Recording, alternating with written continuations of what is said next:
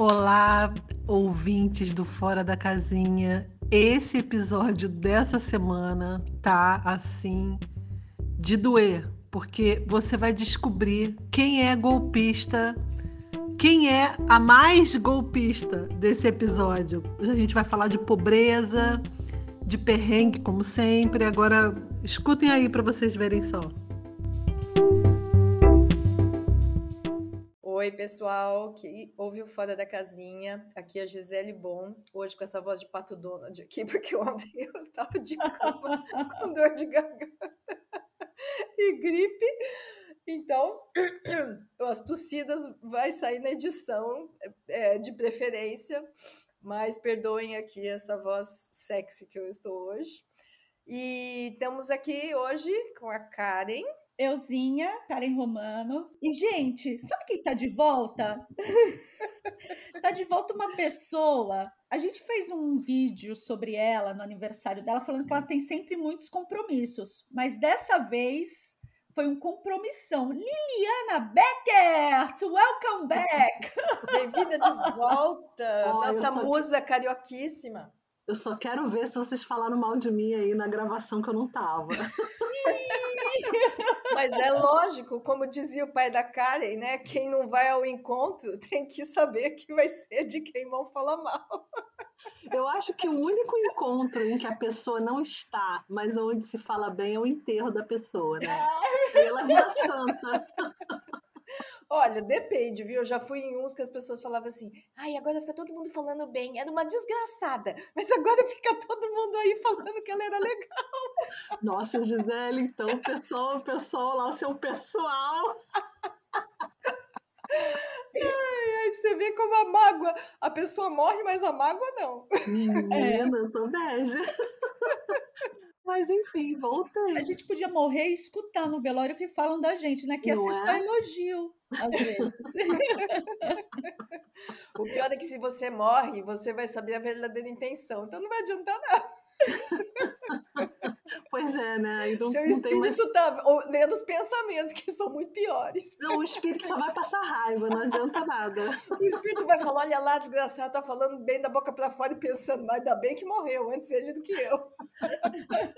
Não, pois é, inclusive, vou é, indo para o nosso tópico de hoje, como vocês disseram que eu sumi, que eu sou uma pessoa compromissada, eu estava justamente fazendo uma viagem nos termos em que a gente vai falar hoje, que é viagem sem dinheiro.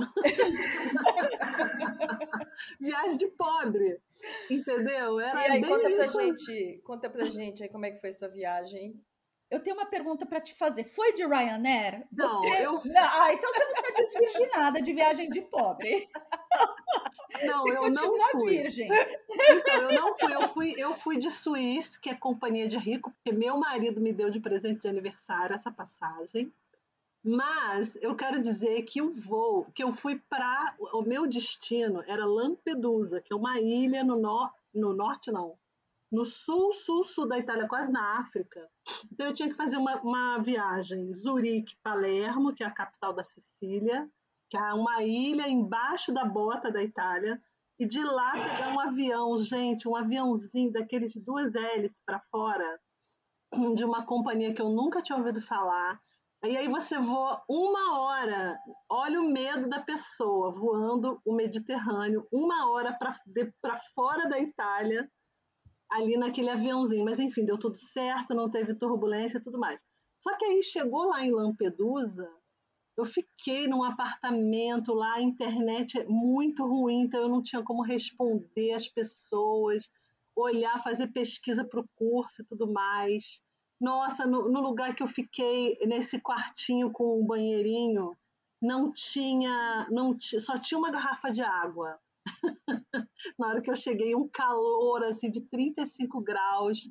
Então eu não tinha café da manhã, tudo que eu tinha que fazer lá eu tinha que andar. Eu acho que eu andei umas duas horas e meia por dia. Então para tomar um café eu tinha que andar, para comer um pãozinho eu tinha que andar. Aí eu tinha que andar para o curso, do curso para o almoço, voltava para casa, dava tempo de tomar um banho, porque era muito quente. Aí não tinha ventilador, quer dizer, tinha ventilador, mas não tinha água na sala, a gente passava uma perrengue. Você se sentiu adolescente, né? Quando Me a gente senti. viajava com, com, os amigos, assim, Isso. em aqueles lugares que não tinha.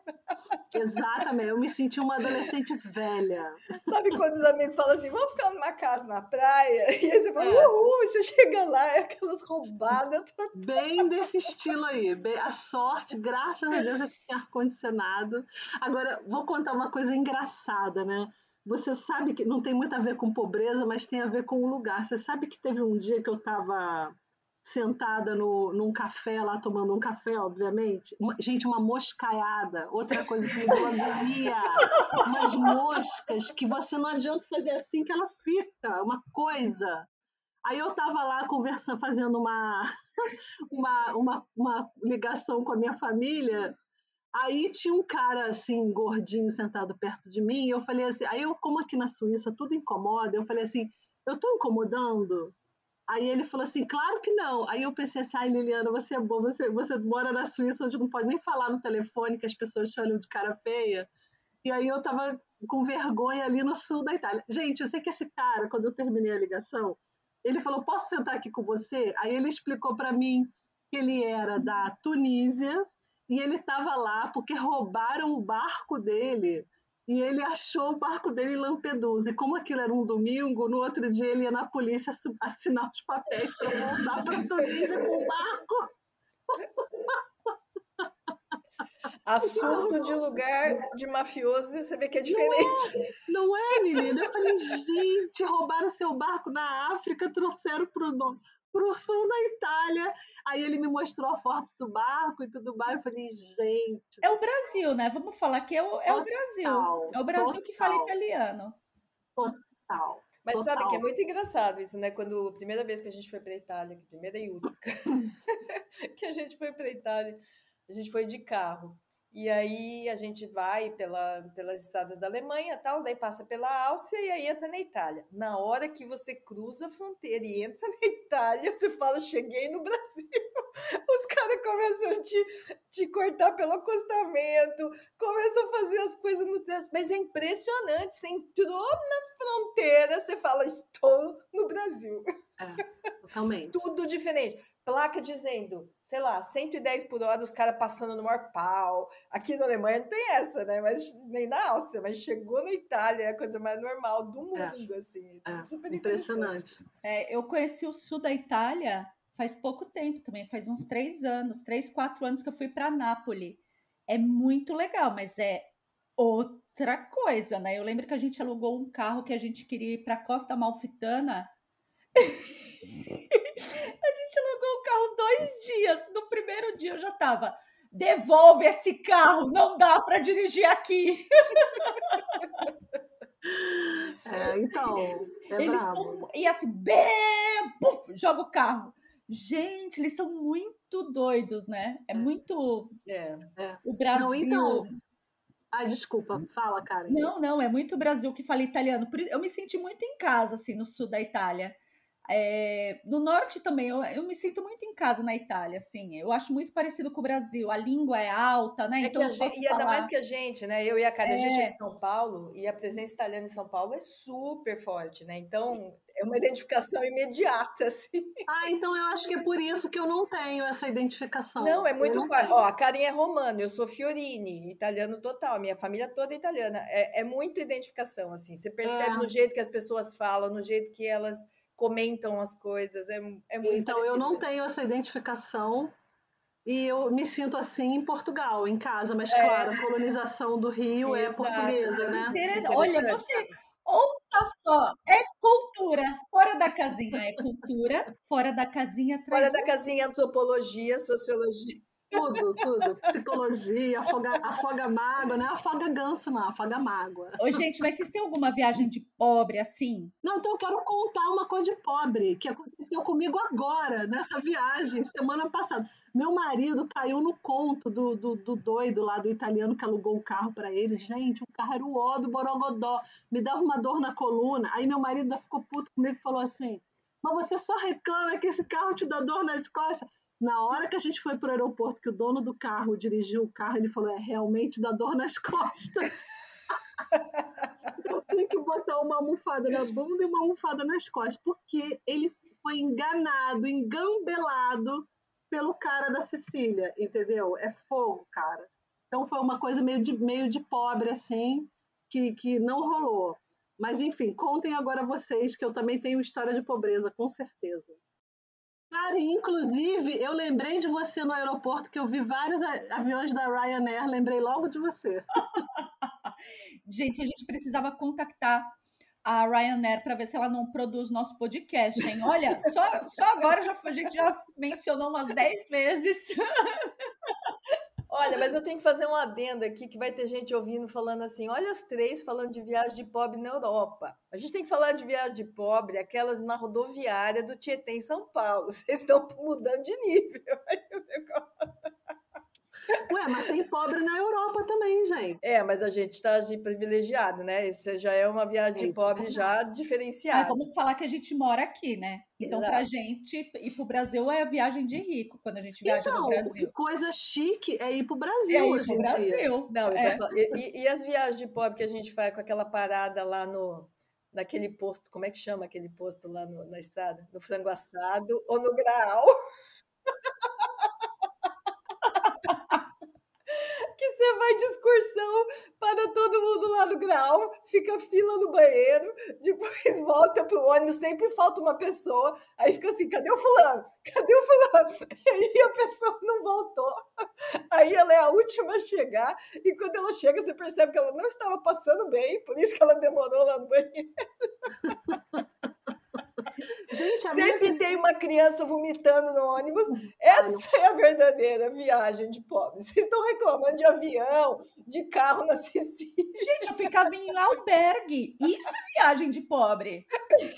Eu ficava em albergue com quarto compartilhado. Tá? Eu sou roots, eu sou raiz. Pode escrever aí. Karen Romano é raiz tá? Nossa. Conta como que era essa viagem de albergue com quarto compartilhado aí, era gostoso? Olha, fiquei. Acho As que... pessoas peidam de noite. Olha, eu já vi gente pelada. Tem pessoas que vê bem gente morta, né? Aquele filme Sexto Sentido. Eu vi gente pelada. Eu lembro que eu abri o olho assim, tinha um cara se trocando pelado. Tava se trocando, não tava fazendo nada demais. Mas eu era, eu morava no Brasil na época, era minha viagem na Europa, saco, é, eu ia falar sacoleira, não, mochileira. e eu lembro que eu fiquei meio assim, mas ó, uma viagem perrengue foi uma vez para Bristol. Eu morava na Inglaterra, por isso que entra como viagem de pobre, tá? Bristol fica na Inglaterra, eu morava na Inglaterra, entra tudo Inglaterra. eu fui para Bristol e meu marido adorava esses negócios de albergue. Eu achava um saco. Me desculpa quem gosta, parabéns para você que ouve e gosta, mas não gosto. E meu marido falava, vamos, porque a gente conhece pessoas. Só que a gente começou a ficar meio tiozinho nos albergues, sabe assim? Tá bem chegando os tios. E a gente foi para Bristol, ficamos num albergue. Embaixo era uma balada. Ou seja, para quem não me conhece, meu nome é Karen e eu sou uma pessoa que não gosta de baladas, eu gosto de dormir. É, eu tava bem tiazona mesmo, hein, Karen? Não precisa nem me explicar que é tiazona essa. Meu quarto chacoalhava. A gente foi reclamar, a pessoa fala, ué, mas a gente não fala que aqui é silencioso, aqui é um hostel, é um albergue. Eu, meu, Ninguém dorme nesse lugar. Foi, foi assim. Dorme de dia, porque é só tiozão que dorme de noite. Até que a gente desistiu de, de ficar em albergue, mas viagem que de pobre. Bom, hein? Então foi bom para você essa experiência. No final das contas, foi bom porque o André se tocou de que ele não tá mais nessa faixa etária. Ninguém entendeu? quer falar com a gente, ninguém quer falar com a gente. Você acha? É. Tem um pessoal de 20 e poucos anos, o André chega lá e fala assim: Ô, oh, e o timão, hein? Ninguém É meio triste, né? Quando a gente percebe que a gente está numa faixa que as pessoas olham para a gente e falam, tia, assim, é sempre um momento de muita dor. Comigo foi no Brasil no trânsito, assim, para no semáforo e vem aquele pessoal que está fazendo que está fazendo, como é que chama? Pedágio, porque passou na faculdade com a cabeça raspada, pintado. E aí vira e fala: Tia, tem um troco aí pra gente beber uma cerveja. Você fala: Porra, outro dia mesmo eu tava aqui, agora eu já sou sua tia, você tem 20 anos, meu filho. Isso foi. Isso faz tempo, hein, gente? Já faz uns 15. Dá, dá muita tristeza. Ô, gente, vocês já chegaram a viajar? É que vocês chegaram aqui com família já, né? Não, a Lili formou a família dela aqui, a Gisele já chegou com os filhos. Vocês chegaram a viajar já com o dinheiro contadinho assim? Eu lembro Nossa. que eu ia para os lugares e não dava para visitar museu. Nossa. Gente, não com o meu marido. Quando eu vim com o meu marido, não acabou minha fase de pobreza. Então vamos dizer aí que eu parece que eu dei o golpe do baú, né? Mas não. Olha só essa que casou para se dar bem o dinheiro. Gente, o nome do episódio pode ser Golpe do Baú, só para chamar atenção, para ter mais audiência. Mas a primeira vez que eu vim à Europa, ai, gente, eu vou contar para vocês. Eu era muito da roça. Em primeiro lugar, eu estava até falando com meu marido essa semana sobre essa questão é assim, eu não acreditar, eu vou antes de falar da pobreza em si, eu vou dizer para vocês que eu não acreditava que você pudesse jantar quando tinha luz do sol. Então eu cheguei em Paris, a minha primeira vez na Europa, e eu duas vezes eu perdi o jantar, eu não conseguia achar restaurante, porque eu só ia para um restaurante procurar jantar, eram 10 e meia, 11 horas, a cozinha já estava fechada. Até que eu me toquei que no verão, na Europa, se escurece-se muito tarde. Então eu não acreditava assim quando, quando, como quando eu era criança que eu não acreditava que ninguém pudesse aprender outra língua, porque eu pensava é ridículo esse negócio desse povo que diz que vai para o curso de inglês, hein? Vai falar outra língua, como que vai decorar outra um monte de outras palavras em outra língua? Eu, hein, povo, povo besta, eu falava isso com 7, 8 anos, que a minha prima disse que ia fazer curso de inglês. E eu falei, ah, isso não existe. Bem, Assim como eu não acreditava quando eu via naquelas pinturas, naqueles papéis no Brasil, essas árvores amarelinhas do outono, eu falava assim, esse pessoal acha que a gente é trouxa, né? Que a árvore fica assim, ridícula. Ei, tudo isso foi desconstruído ao longo da minha vida, meu mundinho ficou um pouquinho maior, que também é um reflexo da pobreza, tanto de dinheiro financeiro quanto mental. Mas, enfim, eu, quando fui nessa viagem de Paris, gente, eu comi pão com queijo a viagem inteira. E foi uma viagem de excursão um ônibus latino na Europa, era um monte de mexicano, pessoal da Guatemala, enfim.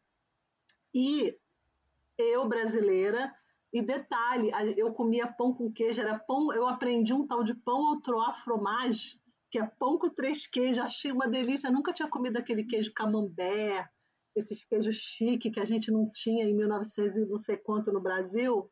Nossa, eu fiquei, eu, eu fiquei feliz comendo meu pãozinho com queijo, mas vou dizer que eu não tinha dinheiro para nada, para museu, para nada. Quando eu fui para Londres a primeira vez, era muito caro Londres. Eu morava no Brasil também. Era muito caro. Eu não era casada ainda. Ainda não tinha dado o golpe. Opa, então, eu também não era casada e morava no Brasil. o golpe ainda não tinha acontecido. Não. Pior que se a gente deu golpe, a gente escolheu mal ainda. Não é? Não, me ferrei. Eu, Lili, você comia, né? Sabe o que eu fazia? Tinha uma cerveja, uma tal de Guinness, que é uma cerveja mais pesada, uma cerveja escura. Hum. Eu almoçava ah, mas porque você é alcoólatra, né? Vamos combinar? A pessoa que troca um pão com queijo por uma Guinness não é muito normal, né, Fia? Tu foi pro AA? Guinness dá barato. Pão com queijo daqui barato. É verdade. Bom, então, ó, vou contar a minha. É, eu vim para eu vim para Paris também para encontrar meu marido. A gente. É... Olha o golpe! Olha é o golpe, golpe né? Eu vim, eu vim pra... O pior é que eu tive que dar o golpe, primeiro engambelando a minha mãe e meu tio. Porque eu tava, eu tinha encontrado meu marido no Brasil, mas a gente não tinha começado a namorar. A gente começou a namorar virtualmente depois que a gente se encontrou no Brasil e ele falou: "Vem passar comigo o ano novo". Só que eu pensei, como que eu vou se eu não tenho dinheiro? Aí eu falei para minha mãe e para meu tio: "Vamos passar o ano novo na Europa".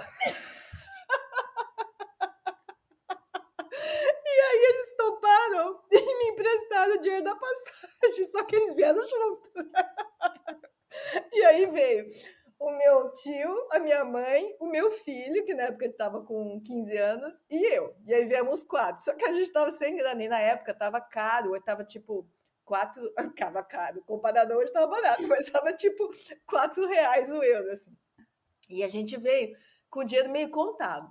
E aí fomos para Paris primeiro. E, e, pior que a gente chegou lá, a gente passou o Natal, que era a passagem mais barata que tinha, era dia 24 de dezembro. Então a gente passou no avião e a gente chegou dia 25, tudo fechado, né? Tudo assim, não tinha. Chegamos em Paris, tinha nada aberto. Mas a gente tinha café da manhã no hotel. Aí, meu, juro, que vergonha. A gente tinha croissant e era uma delícia, né? E tinha queijo. Então meu tio ficava falando assim: tenta disfarçar aí. vou fazer um monte de sanduíche. Aí ele cortava o coração no meio, punha lá o queijo no meio, fechava e punha numa bolsa. Dali cinco minutos ele fazia outro, quando ninguém estava olhando, e punha na bolsa. Aí ele punha eu punha na bolsa. A gente tinha uma bolsa com uns 12 croissants com queijo. que a gente ia comendo ao longo do dia. Porque era assim, quando a gente achava um restaurante, era tipo 10 euros a pizza. Daí a gente fazia uma conta na cabeça assim, nossa, 40 reais, porque é aquela coisa, quem converte não se diverte. Sim. É. Aí fazia conta na cabeça. 40 reais uma pizzinha dessa assim, brotinho. Ah, não, né, gente? Vamos comer o pão com queijo. Aí a gente comia basicamente essas coisas. E, e assim, aquelas loucuras, tipo assim, nós não subimos na Torre Eiffel, porque eu acho que era 10 euros. E aí a gente ficou assim: ah, não, né? Não dá, pô, 40 euros para subir lá, olhar a paisagem. Hoje, dá um arrependimento, né? Porque você pensa assim: que diferença faria você ter 40 euros, reais, a mais ou ao menos no fim é. da sua vida? O que é um peido para quem tá cagado, não, né? E tipo assim, não é que não tinha o dinheiro. Tinha, tinha dinheiro, mas não queria gastar. E aí você é. pensa assim. Não vai, né? Não exato. Vai. Aí você pensa, no fim da sua vida, o que, que seria mais legal? Você ter tido a experiência de ter subido na Torre Eiffel e ter visto Paris lá de cima, ou os 40 reais na sua conta bancária. É, é tão absurdo, né? Quando eu penso é. nisso hoje, mas não tinha essa visão na época. É, é, é ridículo. Gente, a minha mãe se arrepende amargamente, assim, amargamente. Ela falou: não acredito que a gente não subiu na Torre Eiffel por causa que custava 10 euros.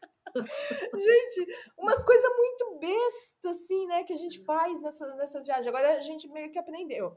Aí agora é assim, nossa, um cappuccino custa 3 euros. Eu falo, meu, toma, toma, porque a gente não sabe se está vivo amanhã. Toma o cappuccino porque não vale a pena ficar nisso.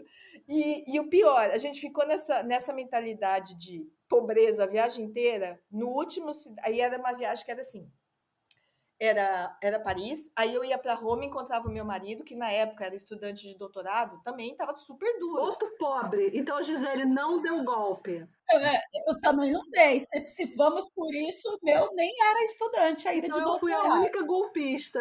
Então, a única coisa boa do meu marido é que ele tinha potencial para ganhar dinheiro. Mas ganhar que era bom Você investiu no mercado futuro. Eu, vou, eu, eu investi no potencial, que os americanos chamam de earning potential.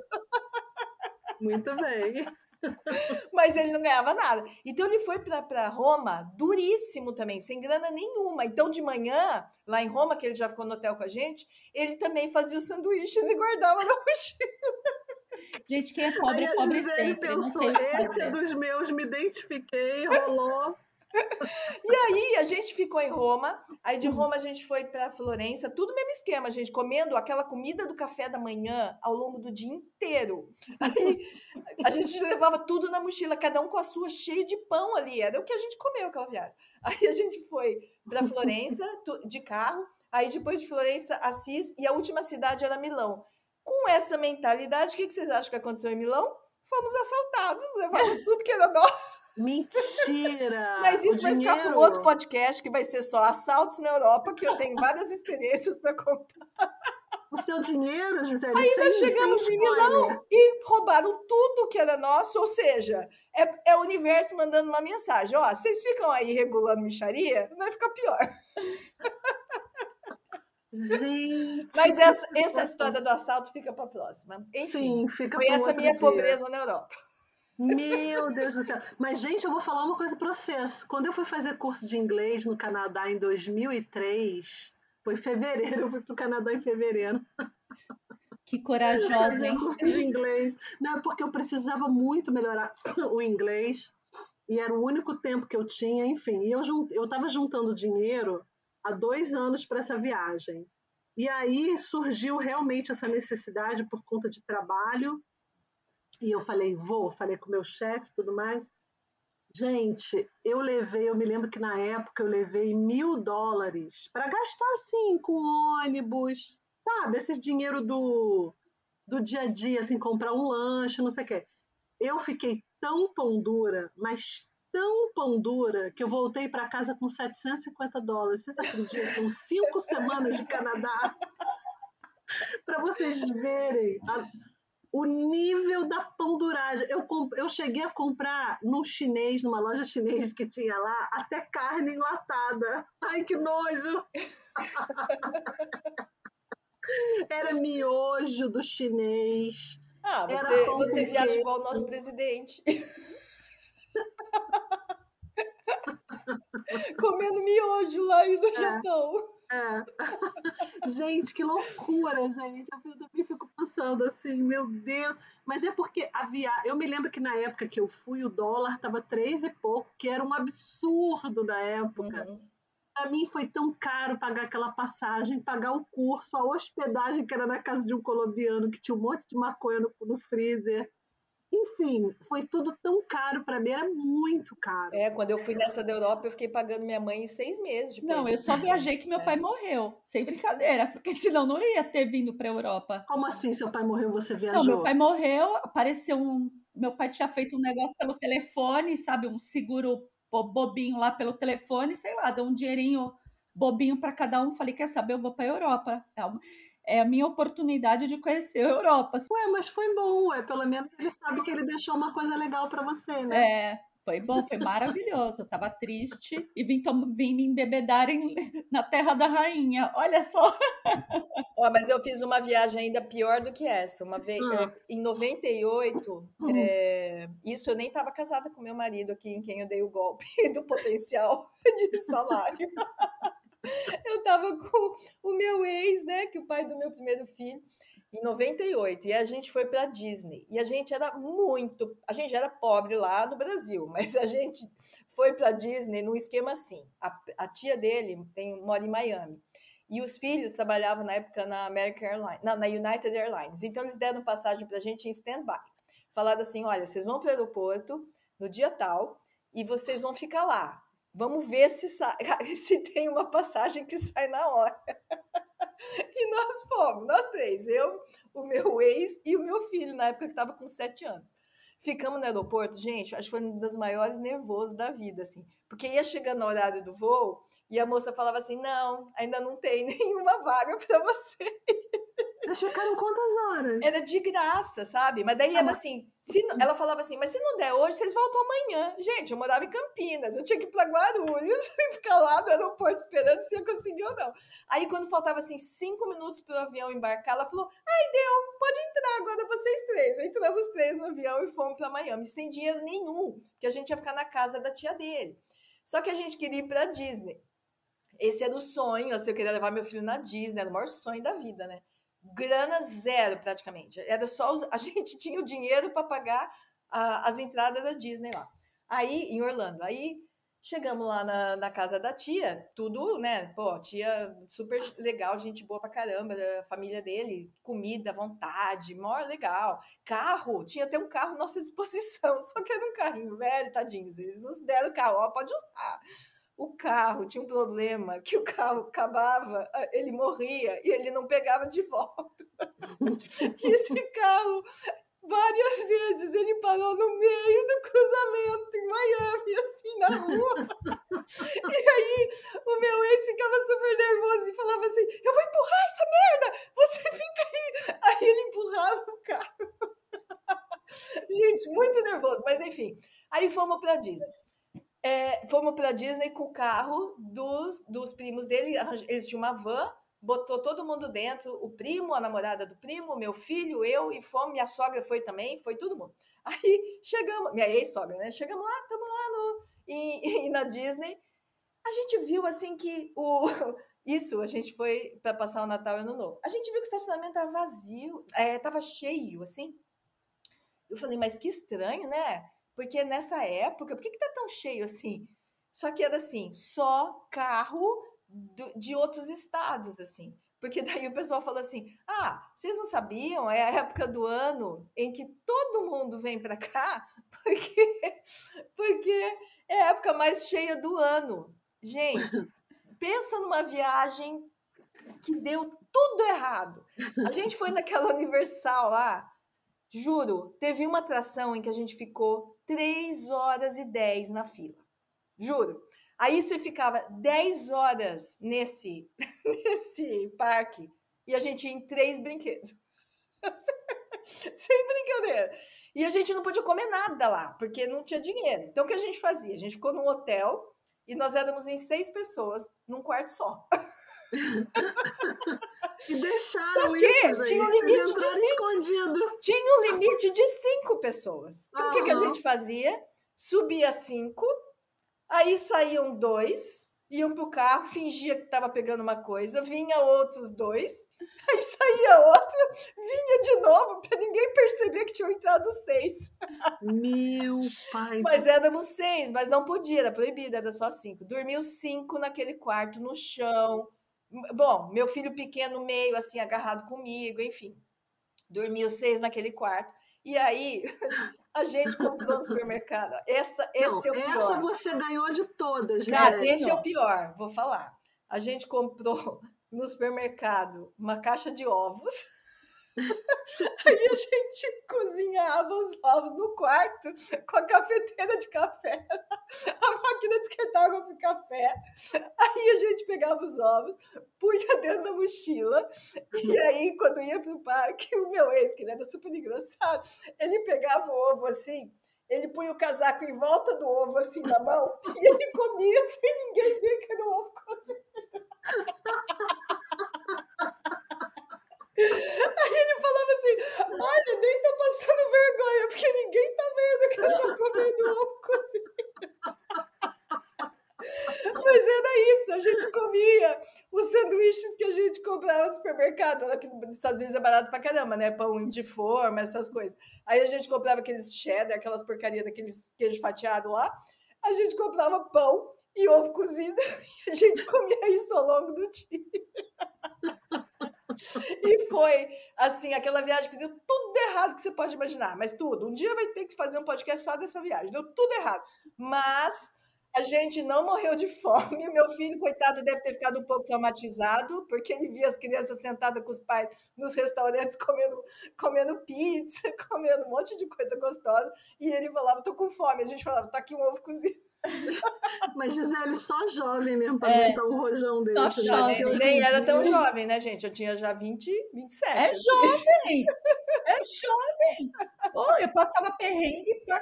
Pô, é só sendo jovem mesmo, né, Gente, gente? do céu, essa foi uma tristeza. E a gente não. A gente ficou nos hotéis assim, tudo derrubado. Era tipo aqueles motéis, assim, sabe, de, de estrada, assim, tudo derrubado mesmo. Gente, É pior que viagem pra Aparecida do Norte. A sua. Gente, eu vou falar uma coisa pra vocês. Eu, a primeira vez que eu fui a São Paulo, eu fui numa excursão da igreja de Brejipina, num busão. Aí a gente ia para a cidade da criança, Play Center, e a gente parava, claro, em Aparecida do Norte para agradecer, até porque era a, a, a coisa da, da igreja, a excursão, né? E o mais legal de tudo é que a gente ficou num hotel que me disseram que essa região de São Paulo é bem assim pobre e de que é a tal do, do, do Center Norte, era perto desse shopping. Center Norte em São Paulo. E eu me lembro também, era um hotelzinho bem caidinho, e outra coisa que eu achei muito engraçado nessa viagem da pobreza foi que em Aparecida do Norte as moças colocam os vestidos de noiva, né? É, Eu achei tão na interessante. Sala que dos Milagres, né? Eu É. lembro que eu ficava encantada quando eu era criança. Eu, gente, eu, via, eu ia para Aparecida direto. E é, é verdade, né? Tinha a Sala dos Milagres. Meu pai falava: olha, ela faz tanto milagre que vai fazer mais e mais sala. Daí tinha uns, uns pés de cera, eram umas coisas bem Isso. interessantes. É, Eu era criança, eu ficava: uau, é. uau.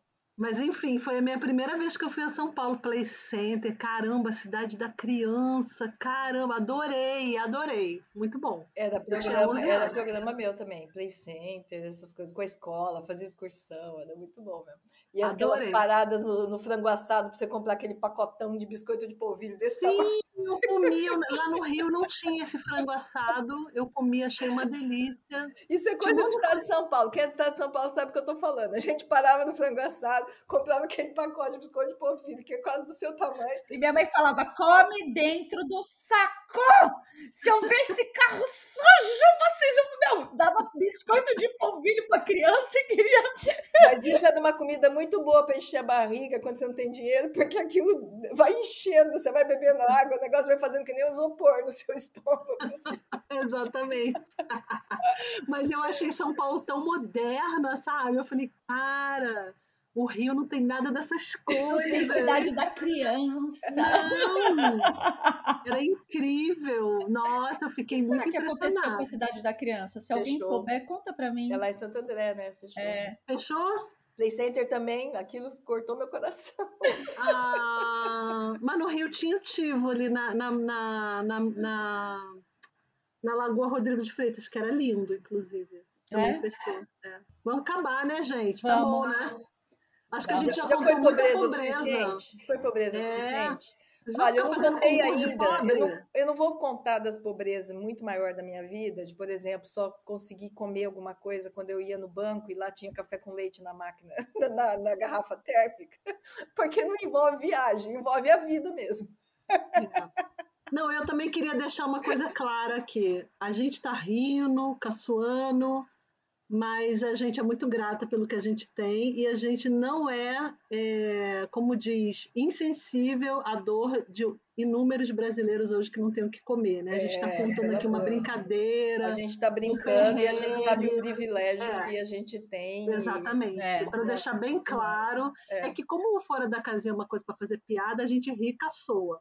Mas é claro que a gente está ligada que no Brasil a situação está bem difícil. Aliás, não só no Brasil, é, mas é em vários países do mundo, né? É. Então, enfim, é isso, né, gente? Mas vamos, é vamos continuar aí. rindo e caçoando, porque não tem jeito. É, fora da casinha para a gente sair um pouco da realidade. Gente rir das, das, dos perrengues que a gente passa mesmo, né? Enfim, é. não tem jeito, é a vida. Não, e uma coisa não exclui a outra, né? A gente pode é. rir da, das coisas engraçadas que a gente passa e também fazer alguma coisa de efetivo para tentar mudar isso, né? Seja através é. do voto, né? Seja através da consciência, seja trabalho voluntário e né, caridade, seja o que for, dá para fazer muita coisa mesmo. E rir também, que isso a gente faz bem. então tá bom. Beijo, gente. Até a próxima. Não é, esqueçam tchau, de seguir meninos. a gente no, fora da, no, no Instagram, fora da casinha, arroba fora da casinha. Não, a fora, arroba podcast ponto fora da casinha. É isso, gente? Isso. E podcast fora da casinha no Face. Ainda bem que ele lembrou. Beijo, gente. Beijo. Beijos. Tchau. Tchau.